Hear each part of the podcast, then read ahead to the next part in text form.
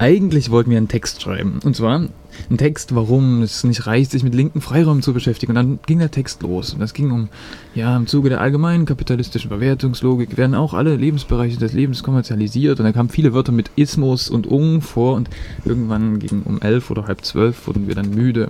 Und weil wir diesen Text euch nicht vorlesen wollten, dachten wir, machen wir was anderes. Und dann kamen wir darauf, ein Lied zu dichten.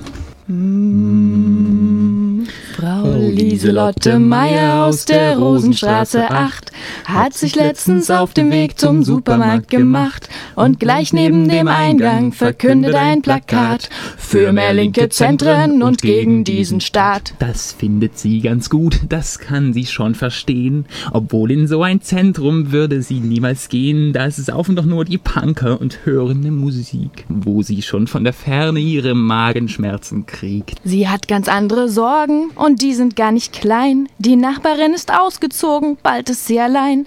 Die Miete wird erhöht und bald wird auch saniert. Doch wehren will sich keiner, da ist sie isoliert. Die Zecken haben oft nur ihre Subkultur im Sinn. Das ist ja auch okay und auch mal gar nicht schlimm. Doch haben sie wohl vor lauter Revolution sie den vergessen. Bei vielen da reicht's Geld kaum noch zum Wohnen und zum Essen. Doch am Montag hat sie sich endlich ein Herz gefasst und ist zum linken Freiraumplenum einfach reingeplatzt. Und die zwei am Eingang, die staunten und fragten sich verdutzt, ob sie wohl die Alte ist, die hier immer putzt. Frau Lieselotte Meyer gibt natürlich nicht auf, denn sie findet auch den Plenumssaal und hat schnell festgestellt, dass nur dieselben reden und ihr das nicht gefällt. Auch nach zwei Stunden Labern ist sie noch unverzagt. Jetzt ist die Zeit gekommen, dass sie auch mal was sagt. Guckt mal aus eurem Sumpf raus und seht euch einfach um. Wohnen ist ein Kampffeld, da dreht sich vieles drum. Was alt ist, wird weggerissen, was schön ist, tot saniert. Und was noch der Stadt gehört, das wird privatisiert.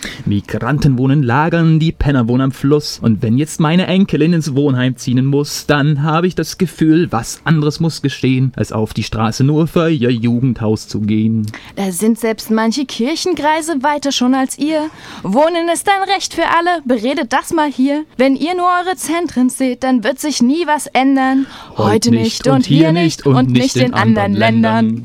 Es klang jetzt vielleicht so ein bisschen, als ob Lieselotte nur Kritik an den Autonomen hat. Da fehlt auch noch eine letzte Strophe. Die haben wir nicht dichten können, weil Lieselotte Meyer natürlich die ganzen Kritik, die an diesem Wochenende der, dieser Freiraumkampagne dazu angebracht werden musste, erstmal in dieses Lied verpacken wollte. Aber diese letzte Strophe, ich finde, die muss von der Wirklichkeit gedichtet werden. Da geht es nämlich darum, wie die lieben Autonomen, also wir alle, die Kritik annehmen und die Freiraumkampagne öffnen für die Mieterkampagnen und für Obdachlosen. Und das wird eine ganz große gesellschaftliche Geschichte. Aber diese letzte Strophe müsst ihr schreiben.